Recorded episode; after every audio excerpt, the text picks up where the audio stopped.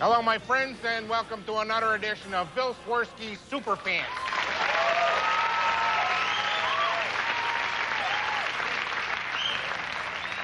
I'm Bob Swirsky, sitting in for my brother Bill, who's recovering from his most recent heart attack. And with me, as always, are the superfans, Pat Arnold, Hey, Bob. Carl Walerski, Hey, Bob. and Todd O'Connor. How are you, Bob? Real good. We are coming to you, as always, from Ditka's Restaurant in Chicago, IL, birthplace of the baby back rib, and home to a certain undefeated team which, come January, shall be hosting, hoisting a certain Super Bowl trophy over its collective head, a team that is known as the Bears. The Bears. Gentlemen, the Bears versus the Horde of Warhoon. It should be a surprisingly low scoring affair. So, your pick? Bears 31 to negative 7. The Bears. Those Warhoons are like giants, you know. Bears, 79 zip. Oh, really? You you don't think that the Giants will score? No, I do not. The Bears' defense is like a wall. You can't go through them. All right. How about you, Carl? Bears 52, Warhoons 14. Oh, what? Come on. I'm sorry, but with four arms, I think the Warhoons catch a few passes and make it a game.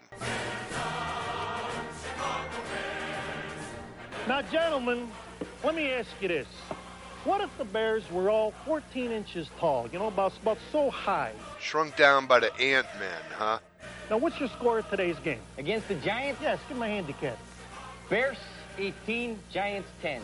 And that would finally be a good game. That would be a good game. Mini Bears 24, Giants 14. What about Ditka? Would he be mini too? No, he will be full grown. Oh, then uh, Mini Bears 31, Giants 7. Well, hold on. And I changed mine too. I thought it was a mini dick.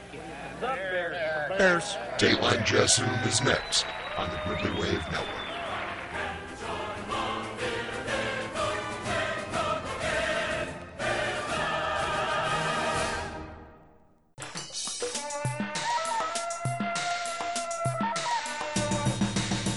Chicago Bureau of the Barsoomian Blade.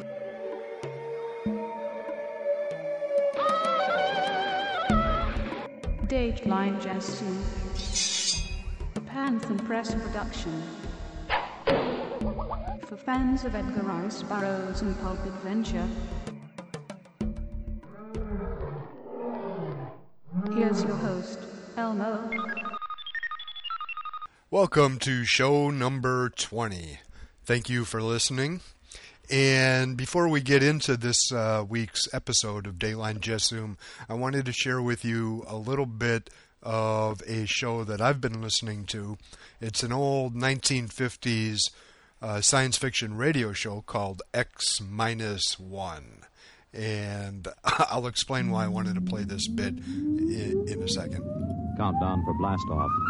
X minus five, four, three, two, X minus one, fire. The episode I was listening to has to do with an astronaut that goes up into space and encounters some aliens who tell him that if Earth doesn't clean up its act, they will destroy the planet. Kind of along the lines of uh, the day the Earth stood still. From the far horizons of the unknown come transcribed tales of new dimensions in time and space. These are stories of the future, adventures in which you'll live in a million could be years on a thousand maybe worlds.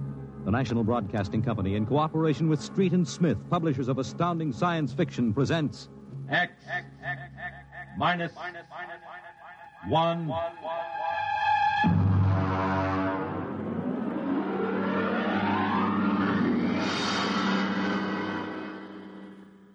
Tonight's story The Outer Limit by Graham Doar. They fixed it so that if we set off one more nuclear explosion, we will have had it. Of course, of course. Now, don't roll your sleeve down. You don't believe me? take it easy, Steve. But the test they're setting off the cosmic ray bomb, Hank, tonight. What time is it? 11:20. It's scheduled for midnight. Hank, we've got to stop that bomb. Let Donaldson give you the hypos. You got to believe me. I saw them. I got the warning. If we touch off the Q bomb tonight, we'll be the biggest galactic Fourth of July of all time. The whole Earth will go up like a Roman candle. April 10th, 1965, the end. Look, Steve, you better calm down now. Well, I'm not usually amused by total annihilation of the Earth, except when it happens on the day that I was born. The whole Earth will go up like a Roman candle. April 10th, 1965, the end. Look.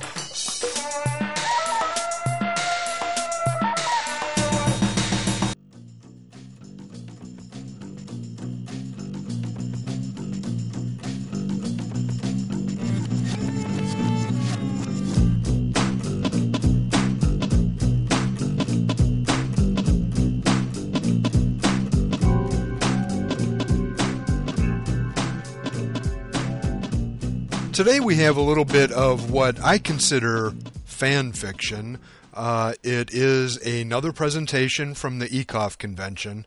Uh, yes, I know I'm getting more material than I uh, should be out of that ECOF, but all the presentations were really good, so I'm going to keep playing them. And in this one, J.G. Huck Huckenpohler, uh, who most fans know as his persona of Professor Porter, which is, of course, as you know, Jane's father, uh, sort of did some speculation about uh, Professor Archimedes Q. Porter and what his backstory would be. And I thought it was really interesting, and Huck uh, gave a little presentation on uh, that speculation. Some of you are, are familiar with the uh, short pastiche, uh, not really pastiche because Burroughs wrote it himself. Uh, Edgar Rice Burroughs Tells All, which was published in Rob Wagner's Script magazine in the 30s, in which he creates for himself this fictional biography where he was uh, raised in the in the imperial court in, in China and escaped from the the uh, Dowager Empress and was captured by gypsies and all sorts of adventures. Uh, when I took on the persona of Tarzan's father-in-law, I started thinking about what is the background of this character. We're not told an awful lot about him in the books. He starts out as a cardboard figure, the absent-minded professor. And as I read and reread, I began to piece together what sort of a person Archimedes Q. Porter must have been. What was what was the background that led to this fellow who showed up on the coast of Africa in February of 1909? And uh, there's one key paragraph in Apes, page 210. Look here, skinny philander. If you're looking for a scrap, peel off your coat, come down here on the ground, and I'll punch your head just as I did 60 years ago in the alley back, back of Forky Evans' barn. so, from that, what do we know about Archimedes Q. Porter? We know he's a professor. We know that he's known philander from childhood. We know he's an ordained minister. We know that his wife was from Wisconsin, and she was also named Jane. We know she died young. We are we can strongly suspect in 1909, he was approximately 70, which means he would have been born somewhere around 1840. Therefore, it's likely he fought in the war between the states, probably on the Confederate side. We get the we get the impression from that uh, conversation with Skinny Philander that he probably led a pretty wild youth before he got religion.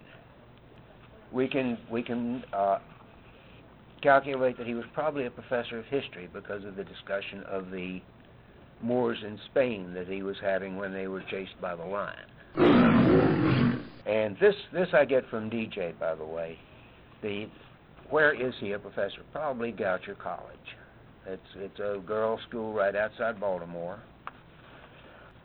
We can we can predict that his wife we can imagine that his wife probably spoke a brand of German that was unintelligible in Germany. Remember, Jane tells Tarzan, You understand my German as well as I did in Berlin. Which to me says she spoke what I grew up calling Minnesotisch Deutsch. It's a dialect spoken only in the Midwest, and probably has fewer than half a dozen people that understand it now. Certainly, my cousins in Germany laugh whenever I speak it. So beyond that, I, I went to speculation, uh, and this is pure conjecture on my part. There is absolutely no direct evidence in favor of it. Uh, he grew up in Richmond. He's a Southerner. Maryland stayed in the Union. Therefore, if he was in the Confederate Army, he was probably in a Virginia regiment. In this article that I have done for the ERB the Second Century, I have postulated that he and a cousin from nearby, right outside Richmond, enlisted together, fought together, and at the end of the war, headed west to prospect for gold. Got as far as Mexican border. Got captured by bandits. Was carried off, served in served under Maximilian. And when, when the Austrian troops were pulled out of, of Mexico in 1866, probably went back to Austria. Would have fought in the German Civil War. Ended up in Baltimore as, as, uh, after having been rescued by the American consul in Berlin, and probably fought in the Indian Wars in the West. The last big Sioux uprising took place when my grandfather was 12 years old, 1876. Uh, this covered southern Minnesota and northwestern Wisconsin. At this time, he would have been rescued by a farmer, taken home, nursed back to health. While while he is in Wisconsin, with, staying with this farmer, the wife gives birth to a baby girl. Twenty years later, he's a professor at Goucher College. One of his students turns out to be the daughter of this couple from Wisconsin. We know she's a lot younger than he is. We, we know the wife has to have been a lot younger than, than Professor Porter. He's probably 50, she's 20 when they marry. She dies within a couple, within a few years, because he says in, in, in Apes that she's been gone almost 20 years. Whether she died in childbirth or soon after. I don't want to give away the whole thing, but this is these are these are the specula- sort of speculations that I'm putting together in my Archimedes Q Porter tells all. I'd like I'd like any additional suggestions that people can come up with. I was curious when you said that uh, you concluded that he was probably a professor of history. Uh, and I go back to the fact that him or Philander one had to identify the skeleton in the cradle. And in my opinion, an anthropologist would discuss history more openly than a historian would be able to determine whether a skeleton was an anthropoid ape or a human. So, you know, I always presumed that uh, Porter was into anthropology. Interesting. He could also have been an archaeologist, Could be. in which case he could identify bones. I'm Being saying able either to one, either identify one, either one. is extremely specialized. Uh-huh. More anthropology than archaeology. I doubt, I mean, I'm not, not totally sure about this, but professional anthropology is a pretty recent invention. Yeah, it used to be part of archaeology. Yeah, I would, Most Goucher, of I the would guess. professions are not, not highly, uh, you know, Special. developed. They did they did not have the degree of specialization they have today. In, in any event, the point that I'm trying to make is that I think uh, being able to identify the bones is more out of the realm of the layperson than discussing history. I can discuss history, but I couldn't begin to tell you where a bone comes from if I looked at it. No, but if you saw a complete skeleton, you could you could tell whether it was a, a human or an ape. Well, apparently the members of the party couldn't. I mean, the, the. No, who else- who else examined it closely? nicely and neatly like it is in a textbook. Well, I don't know the that, I don't know it was real specific in the book. I do remember that everybody was presuming that it was an infant, and that the the two professors surprised them. Uh, I mean, they knew that it wasn't, and they didn't think it was important enough to mention to anybody else. Apparently, they just kept it to themselves until people started getting curious. Or I, I don't remember exactly how it went, but I do remember that in general, everybody just presumed it was a kid, and uh, the anthropologists or the professors knew better, but just didn't say anything. One of the biggest forms of, of uh, specialization was naturalists at that time frame.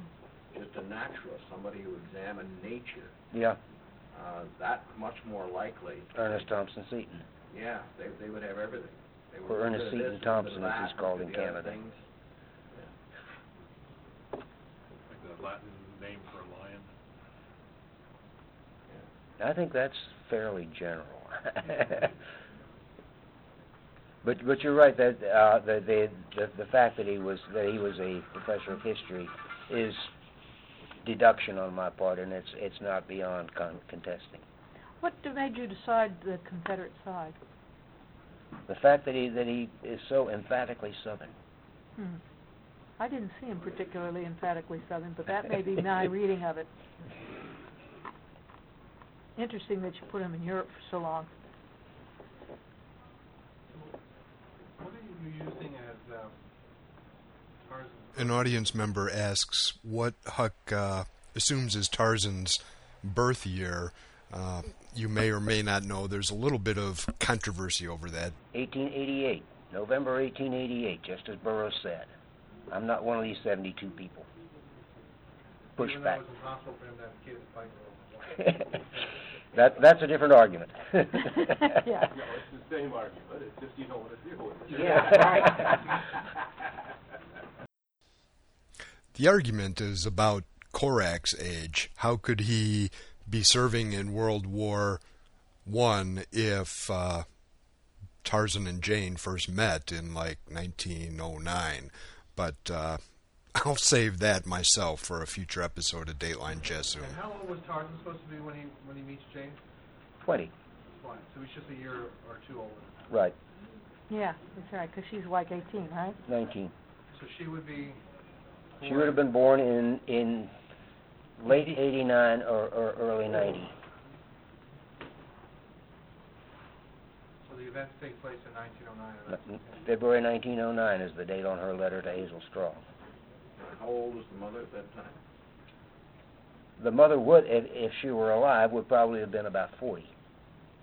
So you're assuming she was about 20 when she has the child. Right. Why? Because that was the age at which most people had kids in those days. Not all. Not all, no. My Not my all. grandmother I, I have a my grandmother was 40 when my dad was born. She was 40. My my grandmother was 40 when my dad was born. But she'd had So you made she'd had 20 seven years others before change that. There. She'd had seven other kids before that. Yeah, but others didn't. Yeah, there are there are late late bloomers even in you know Age two three 69 hundred years ago. was the record. Yeah, with the. Maybe Jane wasn't her first child. So I think she's an We're only we're child. we're never told of any brothers or sisters. But in that generation, you can be an only child because all the sibs that preceded died. That's True. True. So when he's off gold prospecting, does he like buy stuff at the general store with John Carter or? You know, I thought for a second that's where you were going, if you have him off gold prospecting. Yeah, I wondered about that. Was he prospecting with John Carter? Yeah. He could have been in the Austrian army with John Carter also. Except that John Carter was was made it. John Carter made it all the way to Arizona. Yeah. He didn't get captured on the Mexican border. Mm hmm The party the party split up.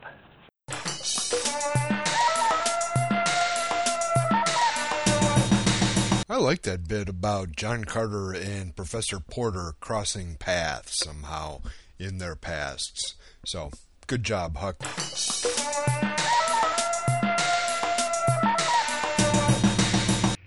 Where's Philander? He wandered up shore. He could look out for himself. I, do. I hope.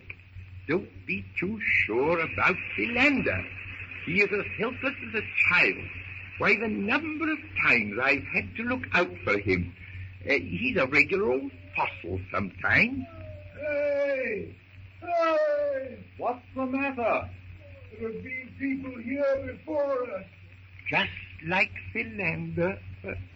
Of course there have. Haven't I told you that the theory of the land of the two rivers being the cradle of civilization is erroneous? Haven't I always maintained that here in Africa lived the prehistoric man? Listen to me, Professor Archimedes Q. Porter. I'm not talking about prehistoric man. I'm talking about a hut. A hut.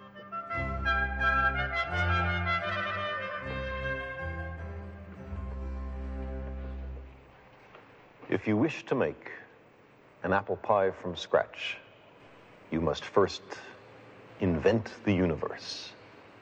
Thank you very much. No, thank you, Carl Sagan. Besides listening to X minus one, I've also been watching Cosmos.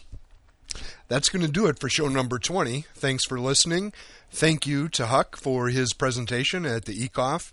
Uh, thanks to the PodSafe Music Network and uh, all the usual suspects. And I will talk to you in two weeks. This is Elmo from the Barsoomian Blade Bureau in Chicago, signing off.